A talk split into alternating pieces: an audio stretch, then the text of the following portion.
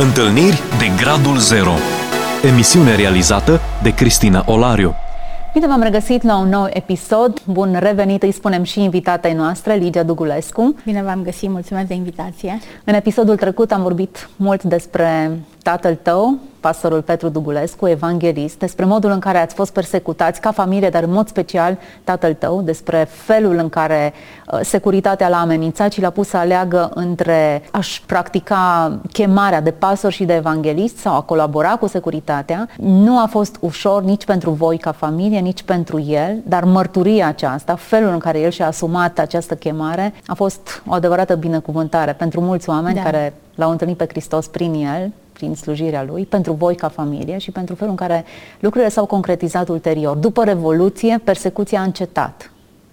Au venit alte oportunități, iar voi ca familie ați intrat într-o altă etapă. Da. Care au fost principalele obiective? Ce a pornit după Revoluție? Uh, imediat după Revoluție, visul lui a fost ca tineri din România să poată să studieze în străinătate, în special în America, în școli creștine. El considera extrem de importantă educația creștină și uh, țin minte că în uh, ianuarie 90, imediat după Revoluție, eu cu tata am plecat în America, tocmai pentru că el rezolvase ca eu să merg la o școală creștină acolo. Eu terminasem aici liceu sanitar, lucram deja de 2 ani asistentă la Victor Babeș la chirurgie toracică, dar uh, urma acum să merg la o facultate creștină în California, așa era planul. Și am plecat împreună, dar ne-am oprit în vizita noastră la Mia și Costello Glice în Chattanooga, Tennessee, pentru că erau prieteni de o viață și am mers să-i vizităm și într-o seară Mia și Costela au invitat la cină pe Kay și pe Jack Arthur, care conduceau Precept Ministries, niște oameni legende vii, deci extraordinar mi-a plăcut acolo și de ei. Și atunci când eram la cină, Kay a întrebat uh, Peter, ce face Ligia aici în America, ce urmează să facă? Și el i-a spus, urmează să meargă la Biola University în California pentru că e foarte important acum după Revoluție să trimitem cât mai mulți tineri la școli creștine ca apoi să se întoarcă în România și să ajute să slujească țara noastră. Și a spus, dar de ce să meargă în California, că noi avem aici o școală foarte bună unde eu am graduat și Jack a graduat și noi îl cunoaștem pe președintele școlii și vom suna ca să te primească la capelă, să le vorbești copiilor, studenților despre Revoluția din România. Și bineînțeles că Așa a făcut, a sunat, a doua zi a mers la capelă, tata a vorbit despre evenimentele Revoluției, care, bineînțeles, se întâmplase cu o lună în urmă. Mm, atât și, de repede? Da, era chiar imediat după Revoluție. De menționat da. că, că tatăl tău a fost în balconul exact, operei exact. din Timișoara da. în timpul Revoluției, a avut îndrăzneala de a urca acolo, nu se știa cum vor evolua lucrurile da. și a chemat lumea la rugăciune da. și l-a cântat Sfârșitul viacului trăim. Da. Am fost acolo. Eu nu am vrut să las, pentru că a primit telefonul, deci foarte interesant, au lansat de la balconul operei invitația că ne-ar place ca un pastor sau un preot să vină să ne vorbească despre semnificația Crăciunului după atâția ani de comunism și el a trimis imediat un bilet, că el vrea să meargă să vorbească. Și ei au spus, dar noi credem că nu vom găsi pe nimeni, pentru că și pastorii și preoții noștri sunt uh, vânduți sistemului, ceva de genul, spunea cel de la balconul operei. Tata a trimis biletul, dar ei au sunat doar noaptea ca să vină, deci el a trimis în timpul zilei. Și eu am răspuns la telefon. Și bineînțeles că nu am vrut ca să-l trezesc și să-l trimit acolo, pentru că mi-era frică că moare. Exact ce ți-am spus, că întotdeauna am avut acea teamă că ceva o să se întâmple. Și dimineața i-am povestit. Te-au sunat ca să mergi să vorbești și a spus, dar trebuie să mergem, dar te rog, nu te duc, că nu știu ce o să pățești. Și eu zis, nu. Acum se scrie istorie și noi suntem parte din ea și noi nu putem să stăm deoparte. Eu mă voi duce acolo cu orice risc, cu orice preț și voi vorbi oamenilor despre Dumnezeu. Și bineînțeles că s-a dus și suntem cu toții mândri că a făcut asta. Dar a fost, curaj, a, avut, a, fost, a fost un vizionar, a înțeles da, în ce vremuri exact, trăiești. a spus, să... acum scrie, se uh-huh. scrie istorie și noi suntem parte din asta și trebuie să fiu acolo. Poate că ar trebui să urmărim și câteva secvențe de la balconul operei, avem filmate, avem, da. avem filmate, câteva secvențe din timpul Revoluției cu opera din Timișoara, a fost acolo, toți cei care au participat cred că retrăiesc acele momente. Pastorul Petru Dugulescu la balconul operei din Piața Victoriei din Timișoara. Tatăl nostru, care ești în ceruri, Sfințească-se numele Tău! Sfințească-se numele Tău! Da, deci la o lună după asta, el le vorbea la studenții din Chattanooga, de la Tennessee Temple University, despre Revoluția Română și președintele școlii, la încheiere, m-a invitat și pe mine pe platformă, pe scenă, m-a prezentat și a spus ne bucurăm să o avem pe Ligia ca studentă la noi. Deci el deja uh, vrea ca eu să fiu studentă și uh, mi-a oferit bursă pe loc, să mă duc uh, student acolo. La care tata se ridică și spune, de asta că eu vreau să vă spun un lucru, eu nu vreau să fiu egoist, eu nu vreau doar Ligia să vină studente în America, eu vreau să vină aici mulți tineri, măcar 20 de tineri din România vreau să vină, pentru că avem nevoie acum să facem o generație de lideri uh, pentru viitorul României care să înțeleagă cum pot ajuta țara în care vor trăi. Și atunci, tot pe loc, omul acela a spus că va accepta un grup de 20 de tineri din România să vină. Și noi, într-adevăr, în luna, în mai au trimis ei om în țară care să facă examinare de limba engleză pentru selecția de tineri făcută în România și în acea toamnă toți am început facultatea, 23 am fost, de fapt, 23 de tineri am început facultatea la Tennessee Temple University, la acea școală creștină, bineînțeles unde fiecare și-a ales profilul pe care doria, dar lângă orice profil pe care ți-l alegeai, aveai un an de Bible uh, uh courses, deci era și un minor în Biblie pe care îl dobândeai pe lângă specialitatea, specialitatea aleasă de fiecare. Ce vizionar! Da. Într-adevăr, exact acest lucru trebuia făcut. Trebuiau da. formați da. lideri, oameni care să fie în stare să se implice. Da. Nu și uităm... pe toți ne-a pus să promitem și să scriem că le întoarcem în România. Și te-ai întors. Eu da, dar nu toată lumea s-a întors. da, deci... Nu cred că a fost o decizie ușoară să te întorci în România no. și nici pentru ceilalți cred că nu a fost. Nu. No. România încă era tulbură după Revoluție, da. vremuri dificile. Și e de înțeles, mulți erau tineri care și-au făcut acolo familie, deci uh, sigur el se aștepta la faptul că nu toți se vor întoarce, dar se gândea că oriunde vor fi vor avea un impact și așa este. Și în fiecare vacanță de vară, el încerca să ne găsească la toți banii de bilete de avion să ne aducă acasă. Și toți studenții din ăștia 23, deci el și-a luat pe toți ca și pe copiii lui, toți 23 care spuneau că vor să vină vara în România, el le plătea biletul de avion și noi toată vara veneam în România și bineînțeles că alea trei luni, fiecare săptămână mergeam la Recaș, făceam ore cu copii de consiliere, de studii biblice, oriunde avea el program în țară de evangelizare sau orice, eram lângă el. Și bineînțeles că asta vrea, ca să ne lipească de lucrarea din România pe fiecare. Să urmărim câteva secvențe din uh, o predică, un mesaj pe care pastorul Dugulescu îl uh, spunea cu atâta patos, cu atâta entuziasm. Slăviți să fie numele Domnului. Amin. Era cu 21 de ani în urmă, s-a apropiat Paște, anul 1986, și am început în slujirea mea la Timișoara ca păstor pe Romulus, un gran vecin, în vreme, și îmi pregăteam predica de Paști. Eram cu Biblia deschisă și m-am întrebat eu însumi atunci sub cercetarea Duhului Sfânt. Oare ce ar fi fost dacă n-ar fi fost în lume moartea și învierea Domnului Isus? Oare cum ar fi continuat istoria omenirii prin astăzi, greu de spus? Dacă Dumnezeu, la împlinirea vremii, n-ar fi împlântat în inima istoriei crucea Fiului Său. Stanley Jones spune, crucea este pivotul pe care se învârte istoria. Și toată istoria gravitează în jurul morții și învierii Domnului Iisus, slăvit să fie numele Amin. Am întrebat ce s-a ales de mine, așa cum știu eu, nu cu păcatele și slăbiciunile mele, dacă n-aș avut harul ca la 20 de ani să aud această Evanghelie a învierii. Să cunosc un Hristos viu, care a murit pentru păcatele mele pe cruce și a înviat din morți pentru îndreptățirea mea. Și recunosc că dacă n-aș avut harul acesta să cunosc pe El, praful s-ar ferit de viața mea. Eram o epavă. Dar astăzi pot spune, împreună cu Apostolul Pavel, prin harul lui, sunt ce sunt, slăvit să fie.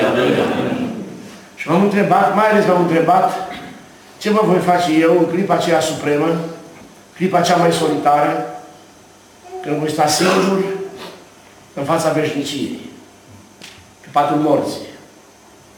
Și ce face tu?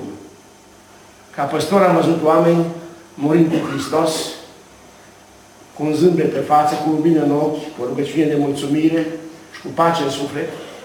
Și am văzut oameni murind fără Hristos. Să știți că este groaznic să mor fără Hristos.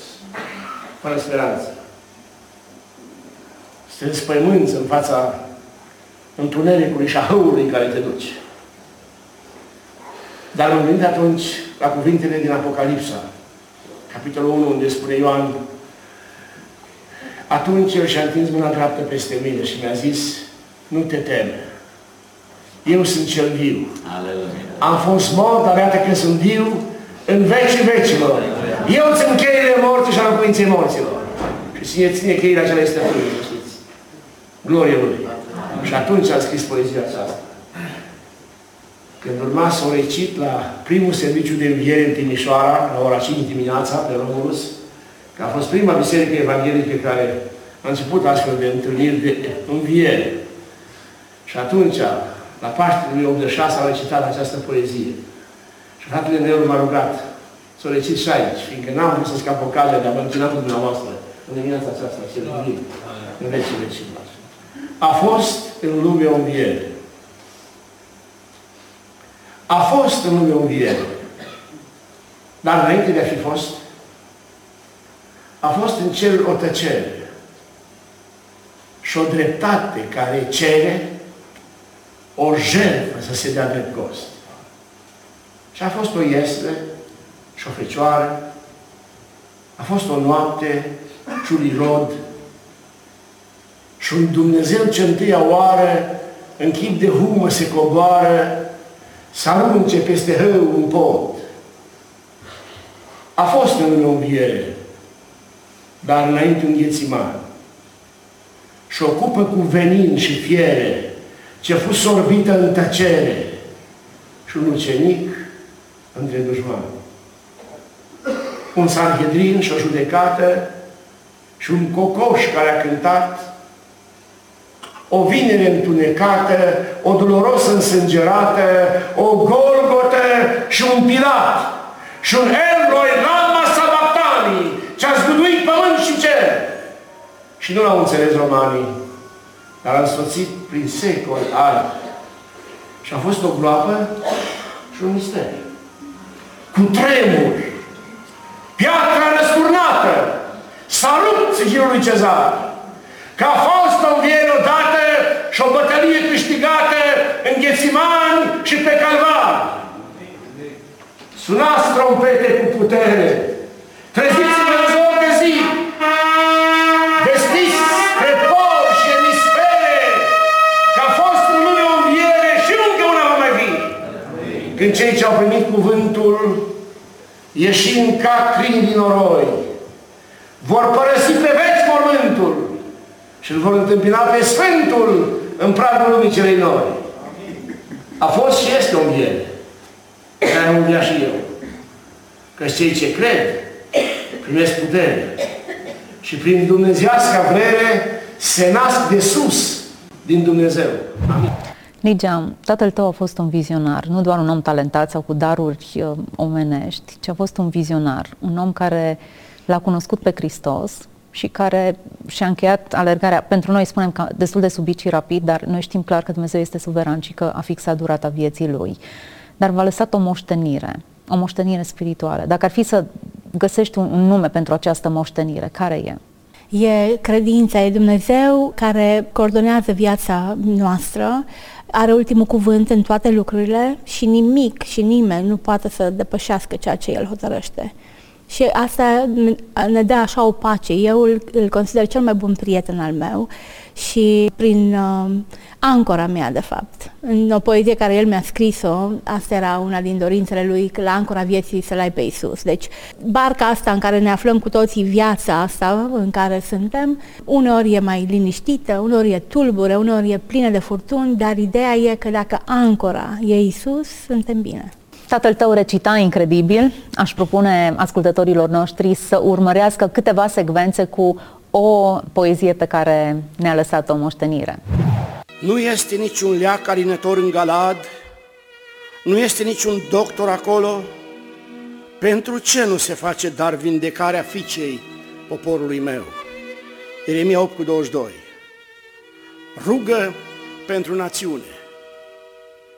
Există oare în Galad vreun leac de vindecare, căci neamul meu este bolnav și rana lui e mare. Se cere leac vindecător, se cere o minune să vindece al meu popor. româna națiune. Există un doctor priceput să-i oblojească rana, că-l doare așa cum n-a durut și îl chinuie satana. Prin ciuma roșie trecuți, în noua libertate, ucidem pruncii nenăscuți, mânați de voluptate. Incesturi, crime, sodomiți, abundă prin ziare. Suntem o casă de smintiți, în plină destrămare. În țara cu guvern corupt, parlamentari, miniștri, ca din pământ au apărut miliardari siniștri. Ne vrem o țară de creștini și o afirmăm din gură, dar de Hristos suntem străini, la fel și de Scriptură. În blocuri triste, cenușii, bătrânii mor de foame, uitați de stat și de copii. O, fieți milă, Doamne! Te rog pentru poporul meu, pentru al Tău sfânt nume, căci rana lui miroase greu în țară și în lume. Ascultă-ne din cerul Tău, tămăduiește țara, ne mântuiește de cel rău, la fel ca la Gadara. Ridică, Doamne, acest blestem, redă-ne bucuria, ne ascultă ruga, fă un semn, trezește România. Mulțumesc că ai acceptat invitația mea. Cu mult drag. Și ne-ai Eu făcut mă sunt acest onorată cadou. și uh, mulțumesc. Am întotdeauna mari emoții când vorbesc, dar cu tine mă simt uh, uh, confortabil. Mulțumesc, Ligia. Și eu. Mulțumesc tuturor celor care ați rămas alături de noi, fie ca viața acestui om care a trăit și a murit cu Hristos să ne vorbească și nouă. Suntem gata oare și noi să plătim prețul pentru credința noastră? Fiecare dintre noi, în locul în care suntem, avem un preț de plătit. Niciodată nu e crucea mai ieftină sau mai ușoară. Hristos ne invită să ne o asumăm. Uneori poate că e disprețul celorlalți, alteori uh, sunt lucruri de ordin material la care trebuie să renunțăm. Dar indiferent care este crucea și prețul pe care trebuie să-l plătim, pastorul Petru Dugulescu ne-a arătat că prețul merită plătit și sper ca exemplul lui să ne motiveze pe toți să trăim aproape de Dumnezeu. Fiți binecuvântați, toate cele bune! Ați ascultat emisiunea Întâlniri de Gradul Zero cu Cristina Olariu.